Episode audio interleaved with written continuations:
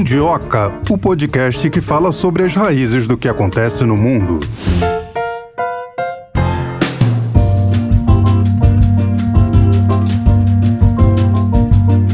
Olá, Mundiocas! Como estão vocês? Olá, Mel, tudo bem? Tudo ótimo, vai ficar melhor ainda. Adoro sexta-feira, dia de falar de África. E hoje vamos falar da Etiópia, localizada no chifre da África. É um país de relevo irregular, sem acesso ao mar, dividido pelo Grande Vale do Rift, com achados arqueológicos que remontam a mais de 3 milhões de anos. É de lá que vem a Lúcia, considerada a mãe dos seres humanos, do Homo sapiens. É, e a Etiópia, a gente vai falar hoje sobre a virada, a guinada que deu a Etiópia, o país que já foi conhecido pela fome. Pela pobreza. Pela pobreza, pela miséria. Um país, como você falou, que não tem saída pro mar, é o que eles chamam em geopolítica de Loxy Country na geopolítica, que conseguiu dar essa virada e, a partir do ano que vem, está no BRICS, ao lado de potências como Brasil, Rússia, Índia, China, África do Sul. Então vamos ver o que, que isso significa com a nossa primeira convidada. A gente recebe agora a professora Giovana Dias Branco, mestre em Relações Internacionais pela Unesp, assistente de ensino na Fundação Getúlio Vargas e pesquisadora de política externa russa. Seja muito bem-vinda ao Mundioca, professora. Muito obrigada, eu que agradeço pelo convite. Professora, eu queria que a senhora começasse explicando como é que um país, é, a Etiópia, que era conhecido pela fome durante muito tempo, né, por essa situação de miséria, como é que essa nação conseguiu entrar para o BRICS? Bom, a Etiópia não é um caso isolado dessa expansão dos BRICS agora. Já vários países africanos mostraram um interesse ao longo dos últimos anos em participar desse bloco multilateral que veio ao longo do tempo ganhando uma importância muito grande, principalmente por conta da China e do crescimento econômico chinês. Então, a Etiópia, que não é uma economia dispensável no continente africano, é o segundo país mais populoso de todo o continente, fica numa região muito estratégica quando a gente pensa em geopolítica, que é ali no chifre da África, consegue ganhar esse lugar no momento que os BRICS decidem se expandir, junto, é claro, com outros países africanos, mostrando também o quanto que nessa negociação de expansão a África do Sul foi muito bem sucedida, mas principalmente a China, que é o país que tinha maior interesse em incluir outros países africanos, justamente para conseguir aumentar a sua própria importância e a sua influência nesse continente. E para a Etiópia, é claro, isso foi excelente, porque permite agora ao país alcançar outros níveis de desenvolvimento e também outras fontes de renda, como, por exemplo, o Banco de Desenvolvimento do BRICS, que é uma fonte alternativa de renda quando a gente pensa no FMI ou no próprio Banco Mundial. A senhora colocaria, então, que essa primeira escolha da Etiópia diante de se eu não me engano, 35 ou 37 países que se inscreveram para serem postulantes a entrar no BRIC. Essa escolha da Etiópia teve também forte componente geográfico, ou seja, a posição dela estratégica na África ajudou muito a nação a entrar no BRICS, professora? Com certeza. E ah, os países que entraram no BRICS agora e que vão começar de fato a participar do bloco a partir do dia 1 de janeiro do próximo ano apresentam características em comum. No geral, são países muito populosos, que é o caso da Etiópia, países com economias emergentes e que apresentam pelo menos um vislumbre de desenvolvimento econômico no futuro, e países que têm importância estratégica quando a gente pensa justamente em questões geopolíticas. Nesses casos, a Etiópia acaba cumprindo esses papéis, embora de fato a gente veja, até de uma forma preconceituosa, às vezes, os países africanos como semelhantes ou sinônimos de países pobres e pouco desenvolvidos, na realidade, no contexto africano, a Etiópia realmente foi uma escolha muito bem pensada pelos países dos BRICS, justamente para atender esses critérios, que também são os critérios atendidos por outros países, como, por exemplo, os países árabes, que também entrarão agora a fazer parte do bloco. Professora, historicamente, quais que são os reflexos de ser a única nação africana não colonizada? No geral, a gente percebe que mesmo não tendo sido uma nação colonizada, ainda assim as características que a gente percebe nesses países, em, questão de características políticas, conflitos étnicos e pouco desenvolvimento econômico, também se apresentam nesse país. Então, infelizmente, não foi necessariamente uma grande vantagem ao longo do tempo não ter tido o passado colonial. Com certeza, isso implica em menos uh, tipos casos né, de violência política internamente relacionadas ao conflito colonial. Por exemplo, como a gente vê agora nos países da região do Sahel, que vem passando por um conjunto de golpes de Estado e manifestações populares contrárias à presença francesa ou algum tipo de influência nos países europeus. Na Etiópia a gente não percebe isso, mas ainda assim existe uma grande dificuldade do país de alcançar desenvolvimento econômico de uma forma desejável e também estabilidade política. A Etiópia vem passando nos últimos tempos por algumas instabilidades, principalmente por conflitos étnicos no interior do país. Era exatamente essa colocação que eu ia fazer para a senhora, professora, porque apesar de ter a segunda maior população da África, cerca de 120 milhões de habitantes, ela está passando pelo menos há seis anos por uma crise hídrica, né? Chove muito pouco, ou seja, a população tem sede e essa questão do governo enfrentar milícias. Como é que os BRICS poderiam ajudar a Etiópia a tentar resolver esses dois principais problemas que se mostram durante esses últimos anos? No geral, as nossas análises é que duas coisas andam muito juntas quando a gente pensa no sistema internacional. Então, estabilidade política e desenvolvimento econômico normalmente são cenários atrelados. E os BRICS, nesse momento, poderiam ajudar a Etiópia no quesito desenvolvimento econômico. Então, realmente, de investir em infraestrutura, fazer empréstimos a longo prazo, permitir maior entrada de capitais na Etiópia, fazendo com que exista algum tipo de desenvolvimento ou pelo menos algum plano de crescimento econômico. Havendo alguma estratégia de crescimento, é muito possível que se desenvolvam instituições um pouco mais abertas na Etiópia, instituições mais democráticas que permitam realmente uma participação popular muito maior, o que não é possível atualmente por conta dessa falta de desenvolvimento e de vários incentivos para uma violência política interna do país. A senhora diria que a China, principalmente, é a que tem o peso maior na escolha dos novos integrantes do BRICS, porque em janeiro a China anunciou um cancelamento de mais de 13 bilhões de dólares em dívidas da Etiópia com o país. Né? E ainda está fomentando o Banco do BRICS a ajudar a Etiópia. Com certeza. Todo o processo de expansão dos BRICS foi muito liderado pela China. Isso ficou muito claro durante as negociações. O ator que de fato tinha interesse nessa expansão era a China, seguida também pela Rússia, que já nesse momento, em um contexto de guerra há mais de um ano e meio, também se beneficia criando mais parcerias econômicas com outros países do mundo, tentando realmente se esquivar né, das sanções impostas pelo Ocidente. Agora, a China tem um interesse muito particular em trazer esses novos países que são muito populosos, que têm uma possibilidade ou um vislumbre de desenvolvimento no futuro, porque permite que a China também atue como essa grande potência financiadora do desenvolvimento global. A partir do momento que a gente vê cada vez mais uma mudança na geopolítica mundial, em que a China vem realmente para contestar o lugar dos Estados Unidos e para conseguir realmente criar um sistema mais multilateral e multipolar também, ela quer se colocar e se estabilizar como essa potência que os outros países chamam, né, que pedem ajuda, que realmente se atrelam economicamente, politicamente também. Então, vem a China trazer esses países que são grandes, que têm grandes chances de crescer e realmente tornar parceiros econômicos importantes para fortalecer não apenas o bloco BRICS, mas também a sua própria política externa, fazendo com que, por exemplo, esses países possam, no futuro, começar a fazer transações econômicas em moedas que não sejam o dólar.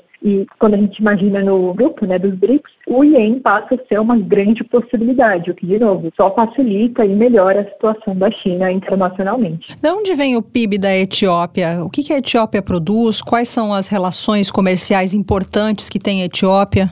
A Etiópia principalmente se relaciona com os países da África Oriental e é um país que tem exportação de recursos naturais muito grandes. Grande parte dos países dessa região tem grandes explorações de minérios, de pedras naturais ou mesmo de combustíveis fósseis. Então a Etiópia, embora não tenha ainda uma grande produção industrial, e muito provavelmente é isso que agora os BRICS vão começar a investir ainda mais, em criar infraestrutura, em criar produção de fato na Etiópia, hoje, no geral, são produções é, e explorações de recursos naturais dentro do território. Por outro lado, professor, o que, que a Etiópia poderia oferecer ao BRICS? Poderia oferecer um caminho muito facilitado de não apenas contato, mas também de negociação justamente com esses países da África Oriental, que até então os países dos BRICS não conseguiam de fato negociar de uma forma muito aberta. Embora a África do Sul seja um dos membros mais antigos do bloco e realmente seja um representante muito importante do continente africano dentro dos BRICS, ainda assim a África do Sul é um país muito ligado ao mundo ocidental. É um país que, então, não representa a totalidade dos interesses do continente africano. E aí, trazer outras potências regionais, como a Etiópia, é muito importante, não apenas para negociar apenas com a Etiópia, mas também para abrir portas de desenvolvimento para os países vizinhos. A gente imagina que a Etiópia está ali bem no chifre da África, que é uma região em que passam grande parte do, do escoamento de produção mundial, muito próxima do Oriente Médio, onde tem justamente a produção de petróleo, fazer né, e ter esse país ali como um aliado realmente, como integrante do grupo, é muito importante em termos estratégicos. Facilita, de fato, a negociação e as conversas regionais. Como é que é a relação do Brasil com a Etiópia?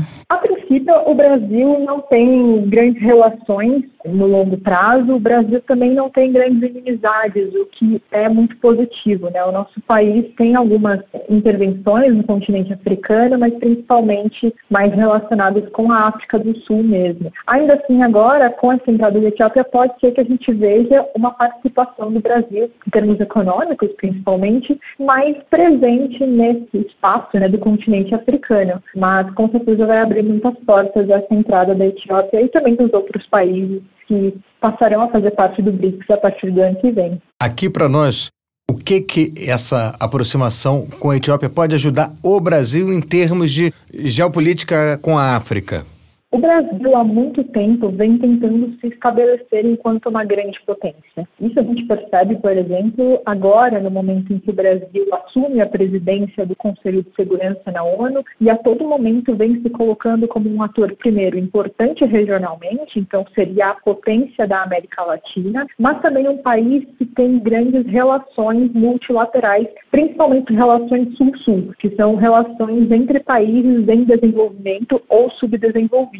E o Brasil se coloca como esse interlocutor do mundo pouco desenvolvido. Então, ter relações com a Etiópia agora pode ser, sim, um grande caminho diplomático para o Brasil, não apenas para conseguir realmente entrar no continente africano e saber novas, estabelecer novas relações e fazer novos contratos, mas também para ajudar a sua própria narrativa de grande potência. A partir do momento que o Brasil tem relações mais próximas com mais países, e de novo, países grandes, no contexto africano, com certeza também melhora a nossa narrativa nacional dizer que nós somos uma potência multilateral para o futuro e que, portanto, somos indispensáveis para estar nesses momentos de negociação, como, por exemplo, assumindo um lugar permanente no Conselho de Segurança. As igrejas esculpidas em pedra é, na Etiópia são famosas. Como é que é o turismo da Etiópia? A princípio, é uma região que tem grande parte tem muitas atrações turísticas, mas por conta das instabilidades geopolíticas acaba atraindo muito menos turistas do que de fato poderia.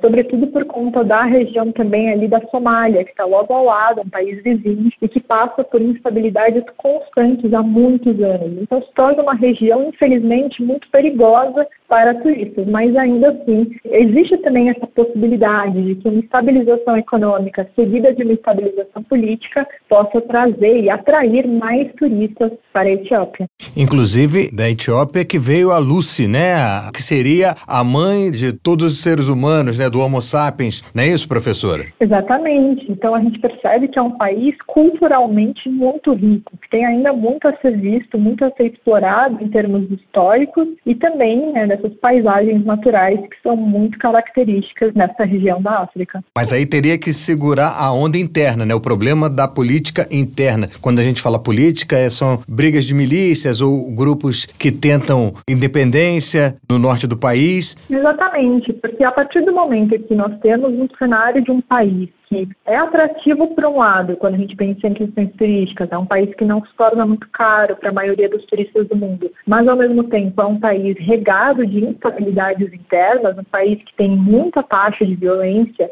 a todo momento por questões de divergências, no geral étnicas, mas todas né, com um fundo político muito forte, é, é um país que não se torna muito atrativo de fato para os turistas, porque ninguém quer ir para um lugar sabendo que tem algum tipo de insegurança muito latente nesse território. Professora, a gente tem a Ethiopian Airlines, né, que é uma companhia muito importante e agora conhecida mundialmente. Isso é um fator assim de peso positivo para a Etiópia?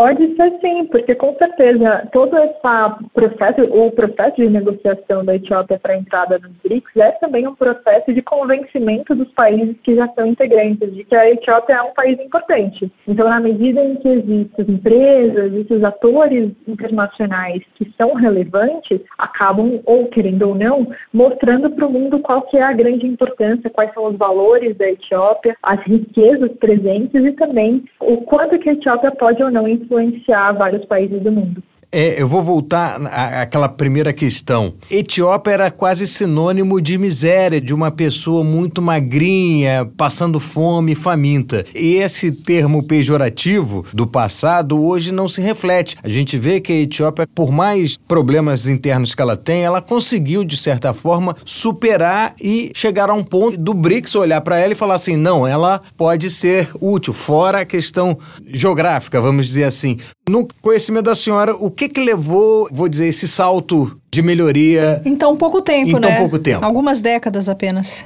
No contexto do continente africano, a Etiópia acaba tendo, por mais incrível que pareça, uma taxa de violência menor do que o normal e acaba conseguindo se desenvolver e desenvolver algumas instituições, principalmente instituições um pouco mais democráticas a longo prazo. Isso com certeza ajuda. Não quer dizer que seja uma democracia perfeita ou uma democracia aos moldes ocidentais, mas ainda assim a gente consegue ver algum tipo de desenvolvimento, querendo ou não também liderado pela grande oferta de população que existe nessa região. Então, quanto mais gente tem, dois lados, né? Ou pode ser um país extremamente subdesenvolvido, que não consegue suprir as necessidades, ou o país, o governo, consegue mobilizar isso a seu favor e realmente conseguir algum tipo de taxa de crescimento. Talvez aí entre o aspecto de não ser uma potência colonial, como a gente já comentou aqui, de não ter essas tensões do passado é, a todo momento presentes na sociedade. Então, é uma sociedade que, embora, de novo, enfrente muitas dificuldades, sendo a principal delas atualmente a seca,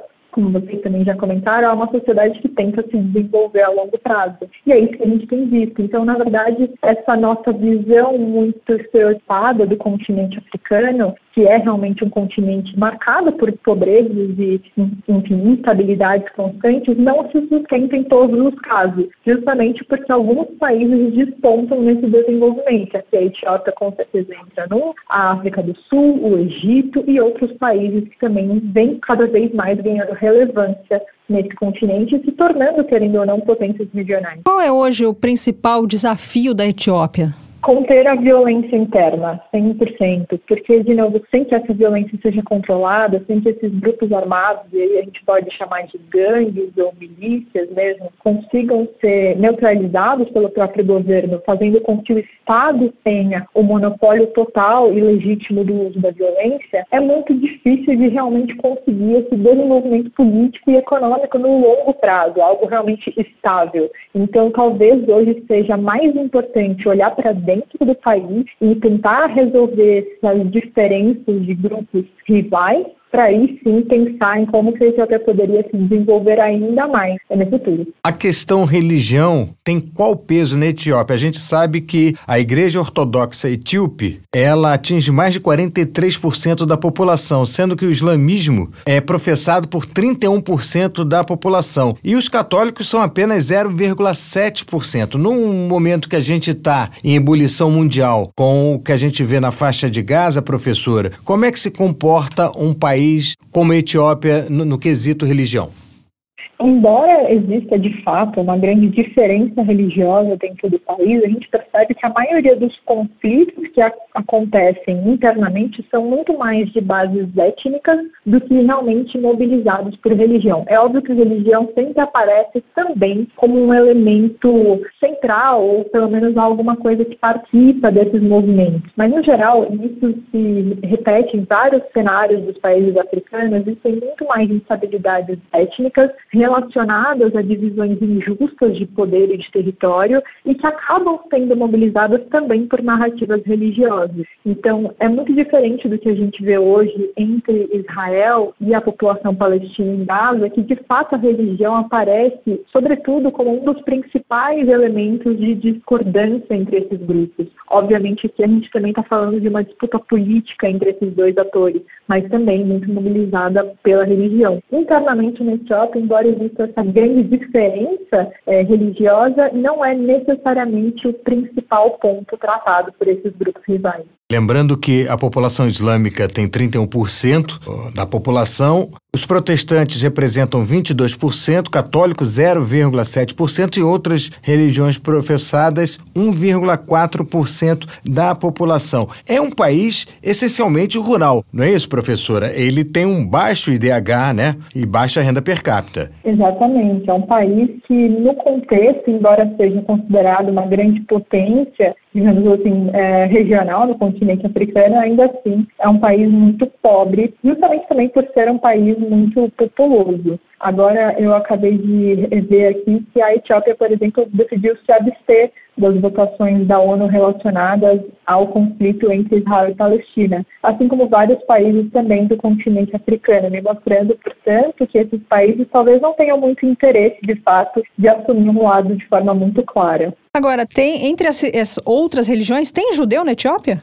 É pouco expressivo esse número uhum. de judeus na Etiópia. No geral, a gente nem contabiliza, né? Provavelmente existem alguns, mas não a ponto de serem realmente levados em consideração nessas pesquisas. Voltando à questão da violência, que a senhora falou que é o principal desafio é, da Etiópia, seria perigoso para mim, uma mulher, querer visitar a Etiópia, porque é, se diz isso a respeito da África do Sul, né, que é um país extremamente violento para mulheres. Sim, infelizmente, é, em vários países do continente africano, e aqui a gente poderia até estender para outras regiões do mundo, como no próprio Oriente Médio, as taxas de violência contra a mulher são muito altas. Então, não seria muito uma mulher viajar sozinha para um lugar que já apresenta esse histórico. E aí, de novo, a África do Sul, a Etiópia, o Egito, a, a Líbia, enfim, vários países ali que não é muito recomendado a presença de mulheres sozinhas. Dessa vez, a Etiópia entrou com o Egito representando a África. A senhora acredita que nos próximos anos outras nações africanas terão espaço dentro do BRICS ou o BRICS, o bloco, vai mirar em outras partes do mundo para atrair mais membros? Entender isso, seria necessário saber qual seria a estratégia de longo prazo dos BRICS, porque nos parece que nessa primeira onda de expansão eles buscaram justamente países grandes em população, com economias latentes e que tivessem relevância geopolítica. Eles conseguiram já incluir vários países que têm essa posição. Então, se os BRICS decidirem se expandir ainda mais e incluir outros países africanos, me parece que talvez essa seleção perca um pouco de sentido. E o bloco, que deveria ser um bloco mais fechado, passa a ser um bloco muito aberto e que não necessariamente enfim, mantém os mesmos padrões ou os mesmos requisitos que mantinha anteriormente. É claro que isso é sempre possível, né? Se a gente está imaginando uma posição dos BRICS em que existe a liderança muito clara da China, e a China tem o interesse de se estabelecer como uma potência no sistema multilateral, com certeza ter mais países é mais interessante. Mas até que ponto outros países se encaixariam nesse padrão atual dos BRICS, eu não sei exatamente. Me parece que uh, os países que já entraram agora nessa onda realmente são os países que poderiam cumprir com essa análise. Diante da importância geográfica da Etiópia para a entrada dela nos BRICS, um fato curioso é que ela não tem acesso ao mar né? Exatamente. A Etiópia é um país muito grande, muito importante geopoliticamente, mas não tem acesso ao mar. E talvez por isso seja muito importante nessa região, já que os países que têm acesso ao mar ali no chifre da África são países muito instáveis, como por exemplo a Somália, que eu comentei anteriormente. E é um país que, para estabelecer relações diplomáticas, atualmente é praticamente impossível. A gente não consegue muito bem reconhecer quem são as autoridades ali dentro do país. Então, ter um país grande, importante, logo ao lado, com certeza facilita essas negociações e poderia, por exemplo, estabelecer ainda mais influência da própria Etiópia ali entre os países vizinhos. Professora, o fato da Etiópia ser um país populoso, ele é importante porque é, é por conta do exército. Como é que é essa questão militar na Etiópia? É, pode ser importante, sim. Atualmente, como a gente tem visto bastante crescimento desses grupos paramilitares, dessas milícias, acaba sendo um pouco menos relevante o papel do próprio exército, mas para o caso dos BRICS, o país ser muito populoso é importante, principalmente quando a gente pensa em mercados consumidores. E a entrada de outros produtos que seriam facilitados né, por meio de trocas comerciais entre os países dos BRICS conseguiria incluir e adentrar né, esse mercado muito muito Agora, embora o exército seja um papel muito importante também de uma população grande, no caso da Etiópia, por conta dessas instabilidades, não necessariamente é o ator principal. Muitos países africanos se deixaram aproximar pela Rússia. É o caso da Etiópia também? É também. E é muito importante isso no caso da Rússia, principalmente na situação atual. A gente percebeu que principalmente os países do Sahel se aproximaram automaticamente da Rússia, inclusive naqueles golpes de Estado que eu comentei, tinha um caráter muito anticolonial, a gente viu em grande parte das manifestações as bandeiras da Rússia. No caso da Etiópia, também existe um certo alinhamento com a Rússia, não necessariamente um alinhamento direto, mas ainda assim, com a entrada dos BRICS agora, a gente vai ver muito mais a presença da influência da Rússia nessa região. O que, de novo, para os russos é excelente, já que a Rússia vem encontrando mais dificuldades por conta das sanções de realmente estabelecer relações econômicas e principalmente relações diplomáticas. Então, ter essa presença na África para a Rússia é muito interessante. Não apenas a presença do governo, né, da influência direta do Kremlin, mas também pelo próprio grupo Wagner, que tem várias atuações em países africanos, inclusive fazendo a proteção de chefes de Estado dos países. Então, de fato, existe ali uma presença da Rússia bem mais forte do que, por exemplo, uma presença dos Estados Unidos. Tá certo, a gente conversou com a professora professora Giovana Dias Branco, mestre em Relações Internacionais pela Unesp, assistente de ensino na FGV e pesquisadora de política externa russa. Muito obrigada, professora. Obrigado pela sua participação, professora. Aqui a gente do Mundioca agradece. Eu que agradeço pelo convite e até mais. Marcelo, sabe o que, que eu fico assim espantada? Espantada não é a palavra, acho que é admirada de ter tantas pessoas tão qualificadas aqui no Brasil, pesquisadores que se debruçam em conhecer a África e falar com tanta propriedade assim. E falar de um assunto que aqui normalmente não se fala, né? É, não se fala, mas aqui no Mundioca a gente fala sempre, né? Exatamente. Mas eu, eu acredito que essa seja uma tendência, falar mais, conhecer mais a África. E chamou a atenção a nossa conversa para um fato importante. Por que, que a vida na África valeria menos do que outra vida qualquer. Pois é, isso é algo terrivelmente impactante, né? Todas as vidas deveriam ter o mesmo valor, afinal de contas, somos seres humanos. Então, a cor da pele, eu ouvi outro dia que geografia é destino. Não deveria ser, né? O lugar onde a gente nasce não deveria ser o nosso destino. Agora vamos ouvir nosso segundo convidado para saber o que, que ele acha dessa entrada da Etiópia no BRICS. Agora, Mel, a gente conversa com o professor Cauê Lopes, que ele é do Instituto de Geociências na Universidade Estadual de Campinas, também conhecida como Unicamp, além de pesquisador visitante do Latin American Caribbean Center na London School of Economics and Political Science. O meu inglês tá, tá meio macarrônico, né? Mas ultimamente se aprofundou em América Latina e na África e é, vamos escutá-lo agora. Seja muito bem-vindo aqui ao Mundioca, professor Cauê.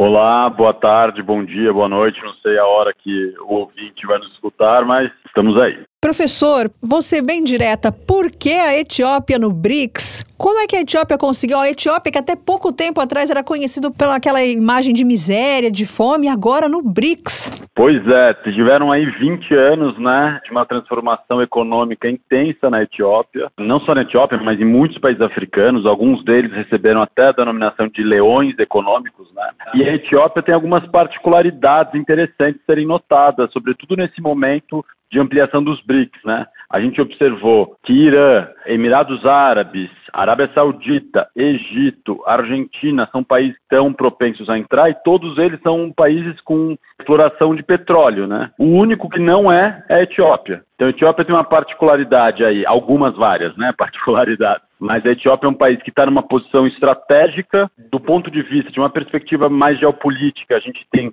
esse novo BRICS está se desenhando numa espécie de um controle aí do Mar Vermelho e também do Golfo Pérsico. E aí tem a Etiópia, que é um país que tem uma estratégia nova, a gente vai poder falar sobre isso, de desenvolvimento econômico e ao mesmo tempo uma interferência regional na África Oriental cada vez maior, sobretudo tensionando ali a Somália, né, no chifre africano, essa região chamada chifre africano, que é na África Oriental, que está na ligação justamente do Oceano Índico com o Mar Vermelho. A Etiópia, ela basicamente tem a sua economia baseada em produtos agrícolas, né? Mas só que no ano de 2022 ela teve um aumento de 6% do PIB, que a gente pode levar isso em consideração que é um grande índice. Como é que a gente explica isso, professor? Olha, é o seguinte, a Etiópia vem passando por marcadas transformações. O PIB da Etiópia era de 8,2 bilhões de dólares no ano 2000 e já está em 126 bilhões em 2022. É um país que grande parte das exportações ainda são de produtos manufaturados, mas essa tendência vem se modificando. Além dessa expansão em termos absolutos das exportações, por exemplo, né, a gente tem aí que a Etiópia tem diversificado as exportações. Então, tradicionalmente, os países do sul global, né, os países da África, da Ásia e da América Latina são exportadores de produtos agrários e minerais, as commodities. O que a gente vem observando nos últimos 10 anos é um aumento da exportação de produtos manufaturados na Etiópia. A Etiópia que vem adotando uma política agressiva de industrialização por meio das zonas econômicas especiais, sobretudo a partir de 2012, e vai começar a desenvolver aí, diversificar propriamente a estrutura produtiva e as exportações, exportando sobretudo agora produtos têxteis, produtos farmacêuticos, principalmente para a África Oriental, Uh, enfim, indústria de sapato, você tem indústrias leves de forma geral vinculadas a esse momento da Etiópia. Então eles têm uma transformação, eles estão operando um conjunto de políticas econômicas ligadas à modernização das forças produtivas, ou seja, eles estão investindo em infraestrutura de transporte, de energia elétrica, etc., e criando condições fiscais, de qualificação de mão de obra, para atrair investimentos estrangeiros e também para possibilitar uma industrialização do país. Então, tem uma nova rodada de industrialização acontecendo na Etiópia, é muito forte e está, inclusive, ligada com uma política da Etiópia se tornar no futuro uma próxima China, entre aspas, porque ele tem essa política de desenvolvimento econômico está muito ligado uma absorção de tecnologia, né, dessas empresas que vão chegar de fora, essas indústrias que vão chegar de fora e produzir no território etíope nessas zonas econômicas especiais, que para quem não sabe é como se fosse uma zona franca de Manaus, vamos dizer assim, que é um espaço delimitado com uma legislação específica que visa uma produção industrial voltada à exportação principalmente, e que a Ásia fez muito nos anos 90, né? A última taxa de urbanização que a gente tinha conhecimento da Etiópia era de 22,2%, o que caracterizaria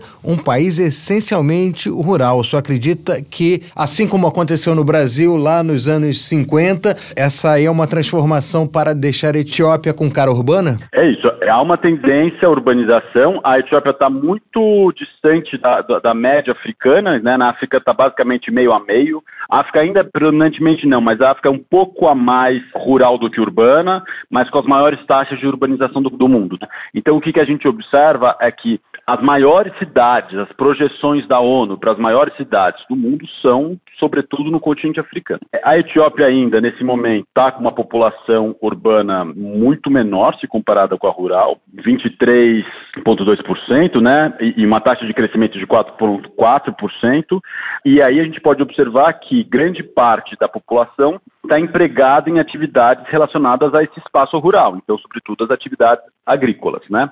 A tendência é a promoção de um êxodo rural na medida em que o campo se modernize, na medida que aumente a produção da indústria. Porque eu falei muito dessa produção ligada ao campo industrial, para uma diversificação produtiva, para começar a exportar produtos uh, industrializados, mas existem também políticas de modernização do campo na Etiópia, de projetos de irrigação e de mecanização. Isso tende a gerar né, um movimento de repulsão do campo para a cidade. Professor, a Etiópia se industrializar é o caminho do desenvolvimento? E eu emendo uma outra pergunta: o BRICS pode ajudar nesse processo? Olha, tem muita discussão hoje sobre o próprio conceito de desenvolvimento, né? É, dentro de uma perspectiva mais tradicional, que a gente se acostumou no meados do século XX, a indústria é vista como a chave do desenvolvimento, mas fundamentalmente por uma questão tecnológica, né? Não só por uma questão tecnológica, também por uma questão de reduzir a vulnerabilidade comercial dos países, né? Na medida em que eu exporto produtos de alto valor agregado, diminuo a minha vulnerabilidade externa, né?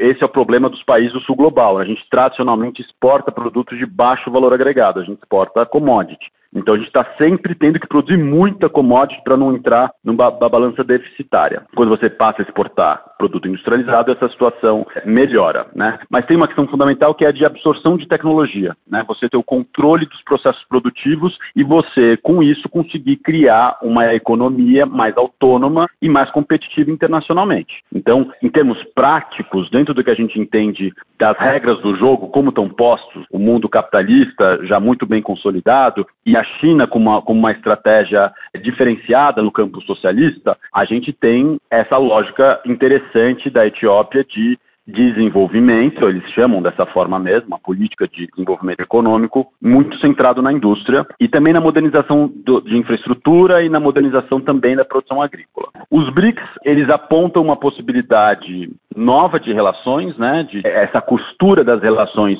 políticas e econômicas, que na verdade essa divisão ela é meramente didática, porque economia e política são duas coisas inseparáveis, né? Sobretudo porque a China tem se tornado cada vez mais um, um parceiro muito forte da Etiópia. E para além disso, os BRICS têm costurado uma possibilidade de ampliação de mercado consumidor muito grande, de consolidação de um mercado de matérias-primas também muito grande, que pode ser interessante para as políticas de industrialização na medida em que você precisa de matéria-prima para produzir na indústria, né? Então, para a China, a gente sabe que é excelente essa expansão dos BRICS, ainda mais no campo da, dos recursos naturais, do petróleo principalmente.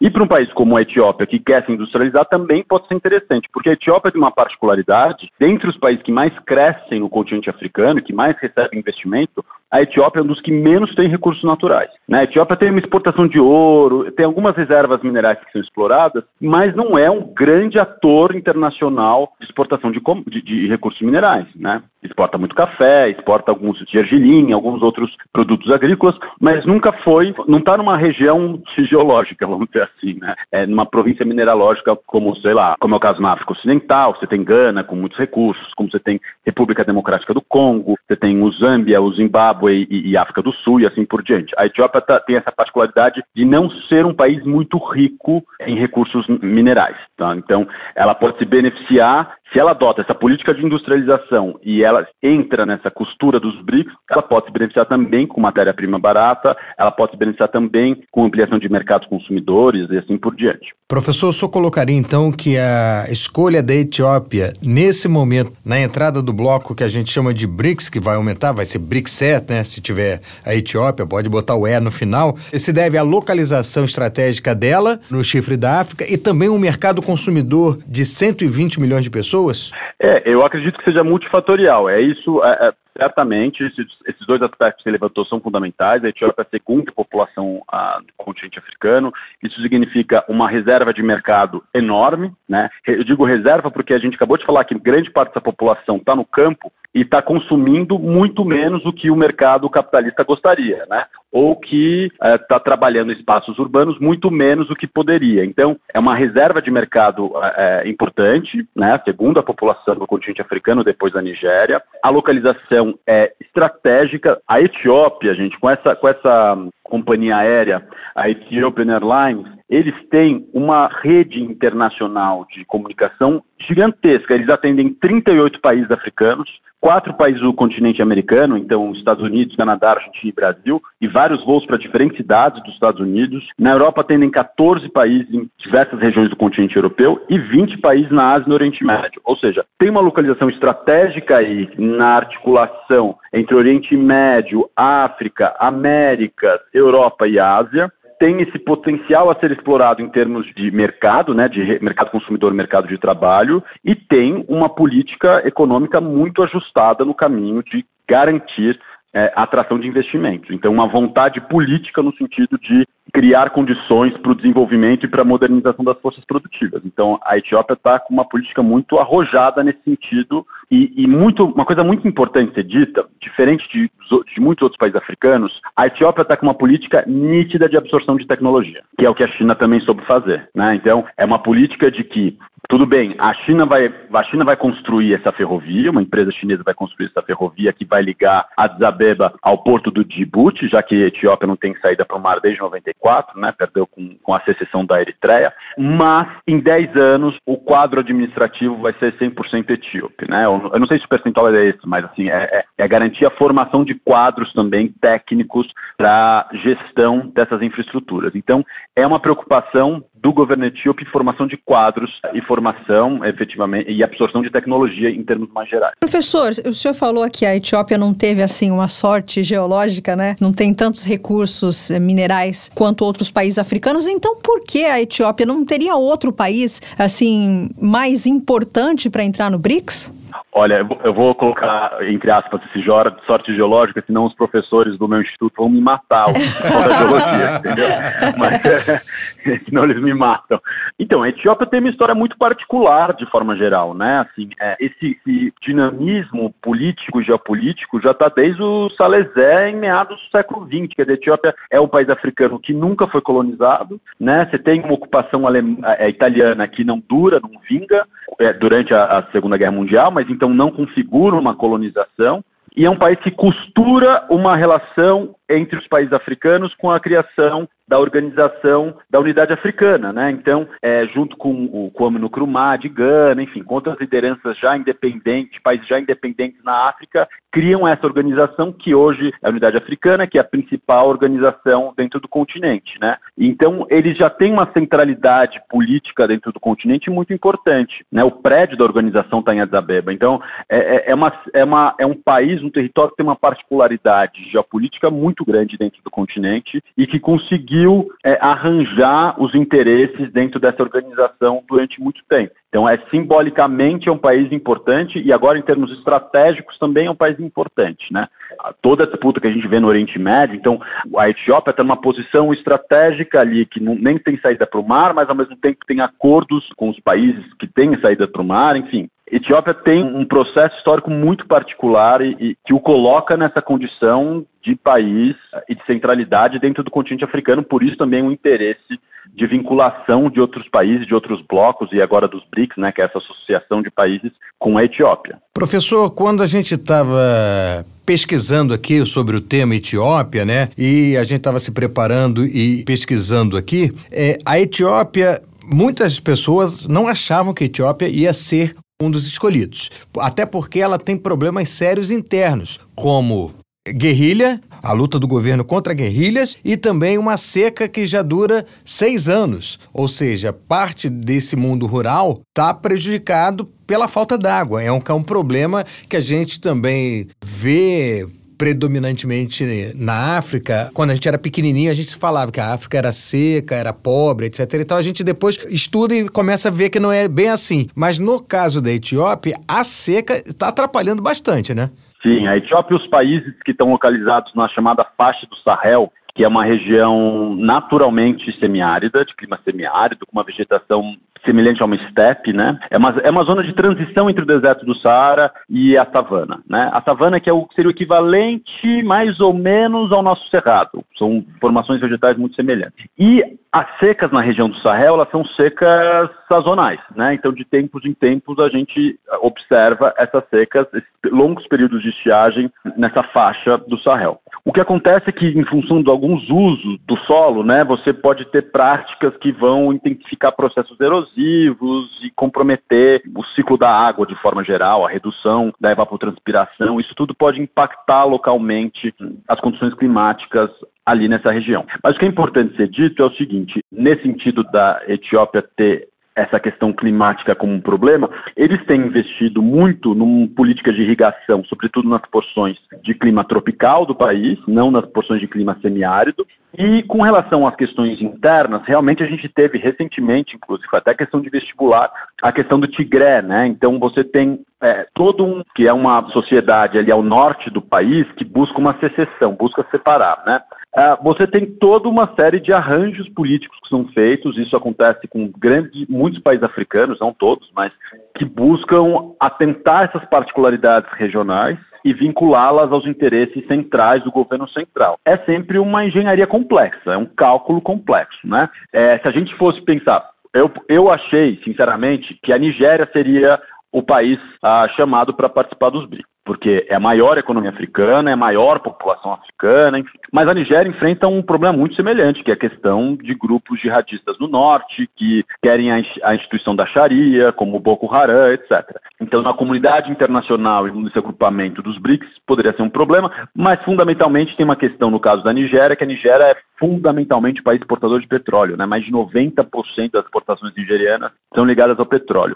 E a Etiópia tem uma estratégia que é pela diversificação econômica, que parece mais interessante e alinhada às premissas do BRICS. Não aos outros países que entraram, né? Porque aí a gente pega novamente Arábia Saudita, Irã, Emirados Árabes, então são países muito ligados à questão do petróleo e ao mesmo tempo países também enfrentam algumas questões internas com relação ao controle do poder central. De toda forma, essa foi a escolha, né? Então vamos ver aí o que, vinha nessa esteira, nesse interesse. Entre o Egito também, né? Então é importante ter dito isso, e África do Sul. Então ficam esses três países alinhados ao bloco. Não é bloco, né? Desculpa, eu falei BRICS, mas a gente está com essa, esse vício de falar em blocos econômicos, mas não é um bloco econômico, né? É uma associação aí de países. Professor, como é que está a presença chinesa na Etiópia? Olha, a presença chinesa, ela está fundamentalmente na área das infraestruturas, então com empresas chinesas que financiam obras de ferrovia, rodovia, hidrelétrica e assim por diante.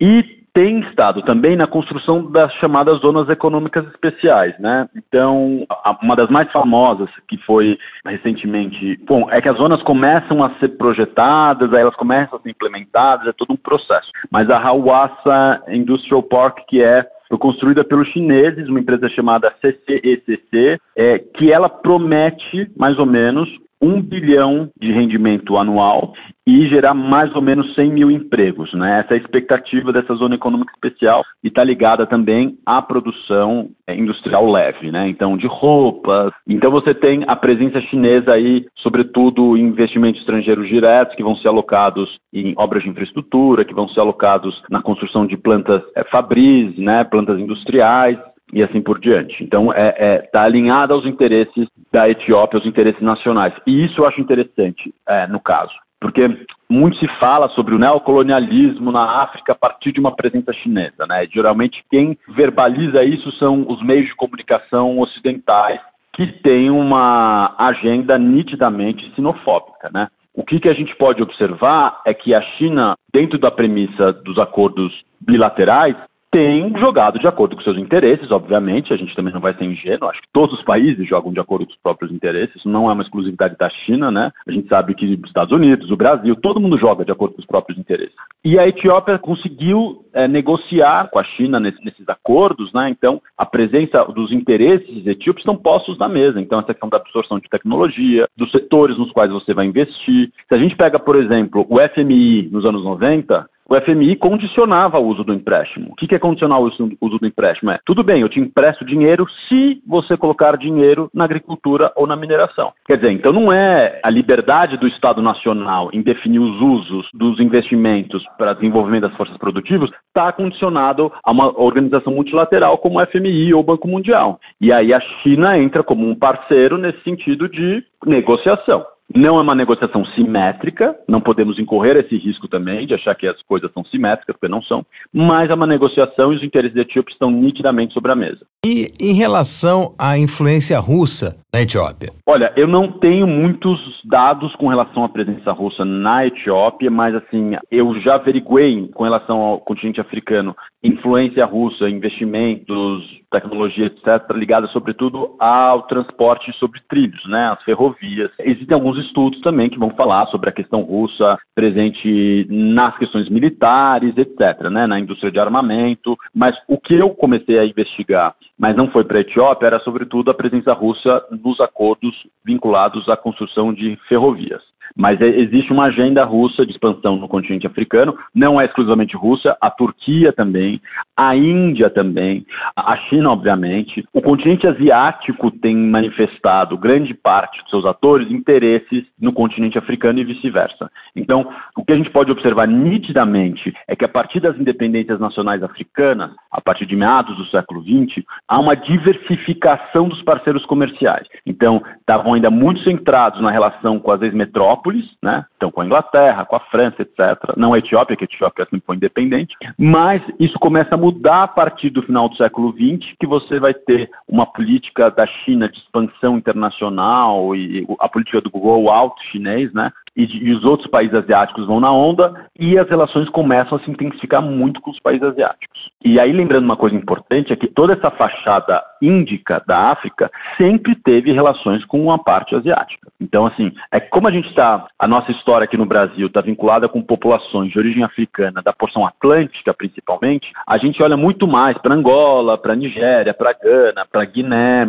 É que Moçambique ainda está do lado índico, né? Mas o fluxo acabava indo para o mundo atlântico. Existem relações construídas entre indianos uh, e malgaches, por exemplo, o pessoal de Madagascar, por exemplo, muito riquíssimas, né? A gente pega Dar es Salaam, a gente pega toda essa costa índica, Quênia, Tanzânia, enfim, é, Somália mesmo, as, as relações com o mundo árabe, com o mundo da Ásia Meridional e com a própria China são intensas há muito tempo. Tem registros muito antigos de relações de séculos, né? É, por via marítima. Então, para a gente, soa meio novidade, mas essa relação já está posta ali no campo há muito tempo, nessa parte da África. Inclusive, se você pega na cidade Alguns empreendedores, grandes fortunas que você tem no Quênia, por exemplo, são de famílias de origem indiana ou libanesa, tem, tem muitos, né? Agora, professor, falando de Brasil e Etiópia, como é a relação entre esses dois países? O que, que o Brasil pode tirar de proveito dessa aproximação? O que, que a Etiópia pode tirar de proveito dessa aproximação conosco? Olha, o Brasil ele tem uma agenda, e isso é uma agenda fundamentalmente do presidente Lula, muito mais do que da Dilma, por exemplo, e muito mais do que, bom, não vou nem falar da FHC, né, mas assim, é, é, é muito menos o ex-presidente. O que a gente tem é que o governo Lula, estrategicamente, tem uma agenda de cooperação muito forte com o continente africano. Historicamente, a gente observou, tanto Lula 1 como Lula 2, uma aproximação ligada ao campo da pesquisa, ao campo dos investimentos em obras de infraestrutura, ao campo de cooperação tecnológica, né? Então, a Embrapa, que foi atuar na África Ocidental na produção de algodão, etc. Isso tem privilegiado, sobretudo, a porção atlântica do continente africano, repito. Né? Então, que historicamente está mais perto da nossa realidade aqui no Brasil e da nossa própria história.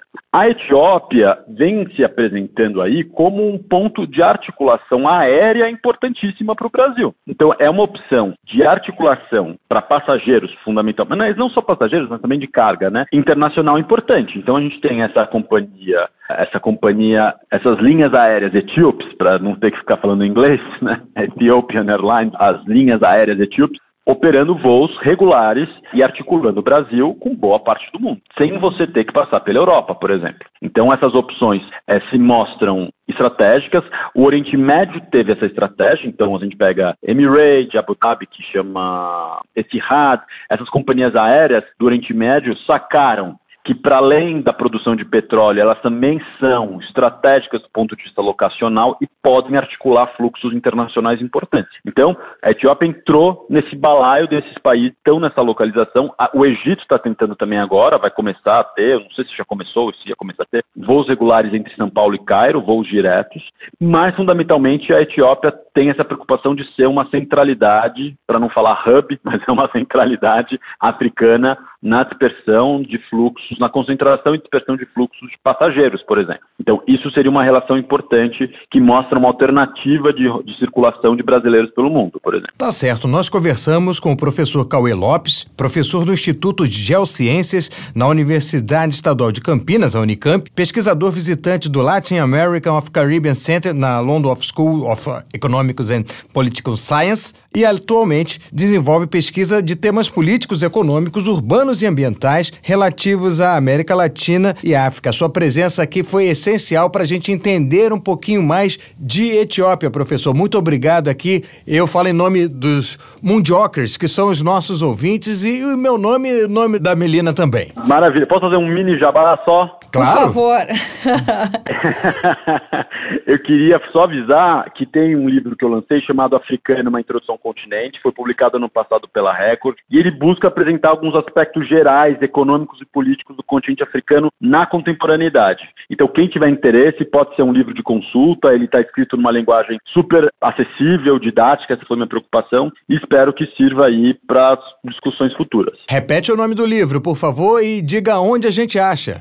Ó, o livro chama Africano, dois pontos, uma introdução ao continente. Ele foi publicado pela Record ano passado. Ele está nas livrarias, eu encontrei ele já em tudo que é canto, na rodoviária, aeroporto, Livraria Cultura aqui de São Paulo. Nas lá. melhores casas do ramo, digamos assim, né? Nas melhores casas do ramo, vamos deixar assim, né, para não fazer jabá de graça pro pessoal.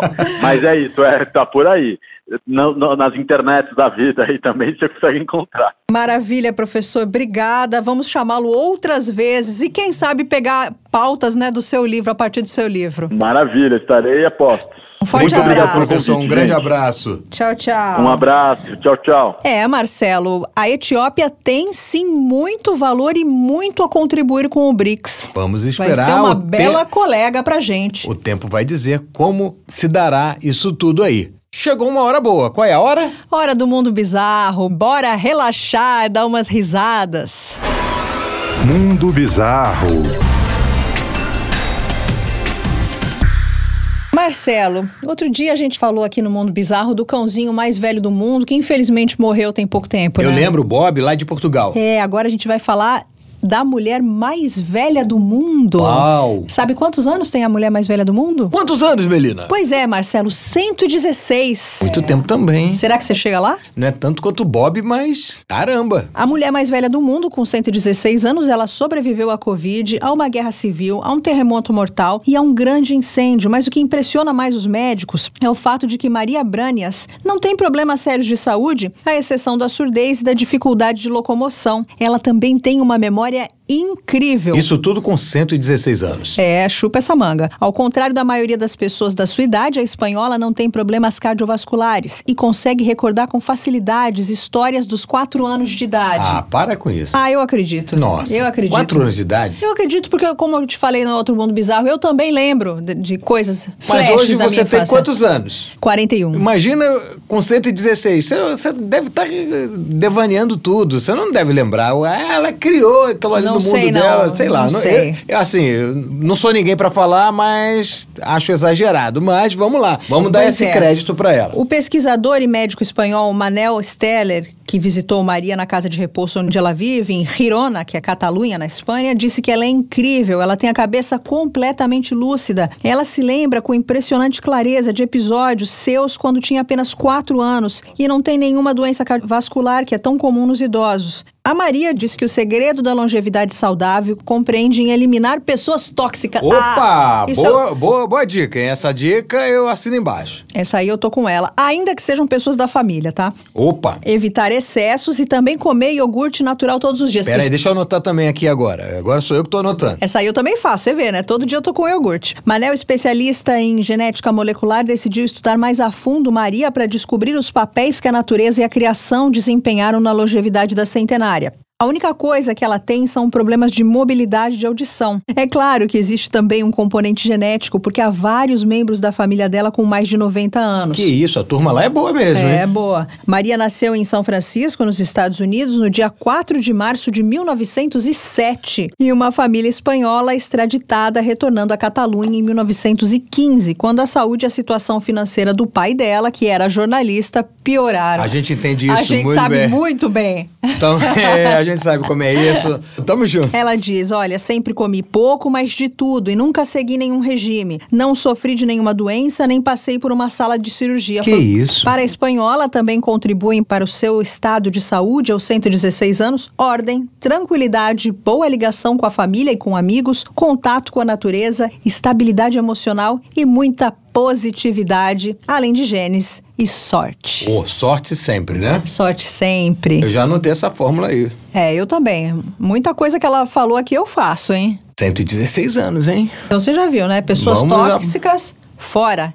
Quando eu chegar a essa marca, a gente se fala. É, você vai chegar bem antes que eu, né? que isso, olha, brincadeira. Pelo hein? menos uns, uns quê? Uns 12 anos antes? É, que isso, claro que não. Quantos anos você Dois tem, meses, Marcelo? Eu, vamos deixar de Ah, assunto. Que ano rapaz. você nasceu? Não, nasci no ano que minha mãe me deu a luz.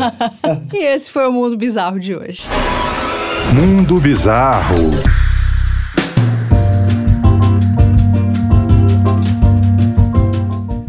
Mel, chegamos ao fim. É, estamos a caminho do nosso fim de semana. A semana foi boa. Mundiokers, concordam comigo ou não? Foi ou não foi Sim! boa? Muito bem. Tô aqui representando os mundiocas. assim não vale ou vale, né? Vale sim. Então tá certo, vocês já sabem que pra acessar a gente é só colocar o arroba mundioca com K no Twitter, mas agora tem novidade. Agora tem arroba com K ponto podcast no Instagram. Muito bem, gente, acompanhem e espalhem essa ideia pra gente chegar ao maior número de ouvintes possível. Marquem o Mundioca no Instagram, nos stories. Escrevam pra gente, eu adoro quando vocês escrevem pra mim, mandam recadinhos. Muito bem, continuem mandando pra Mel e ela me repassa. Gente, Ou vocês podem falar direto com o Marcelo também. ou isso também. gente, chegou a hora de dar tchau. Tchau, tchau, beijo. Mundioca, o podcast que fala sobre as raízes do que acontece no mundo.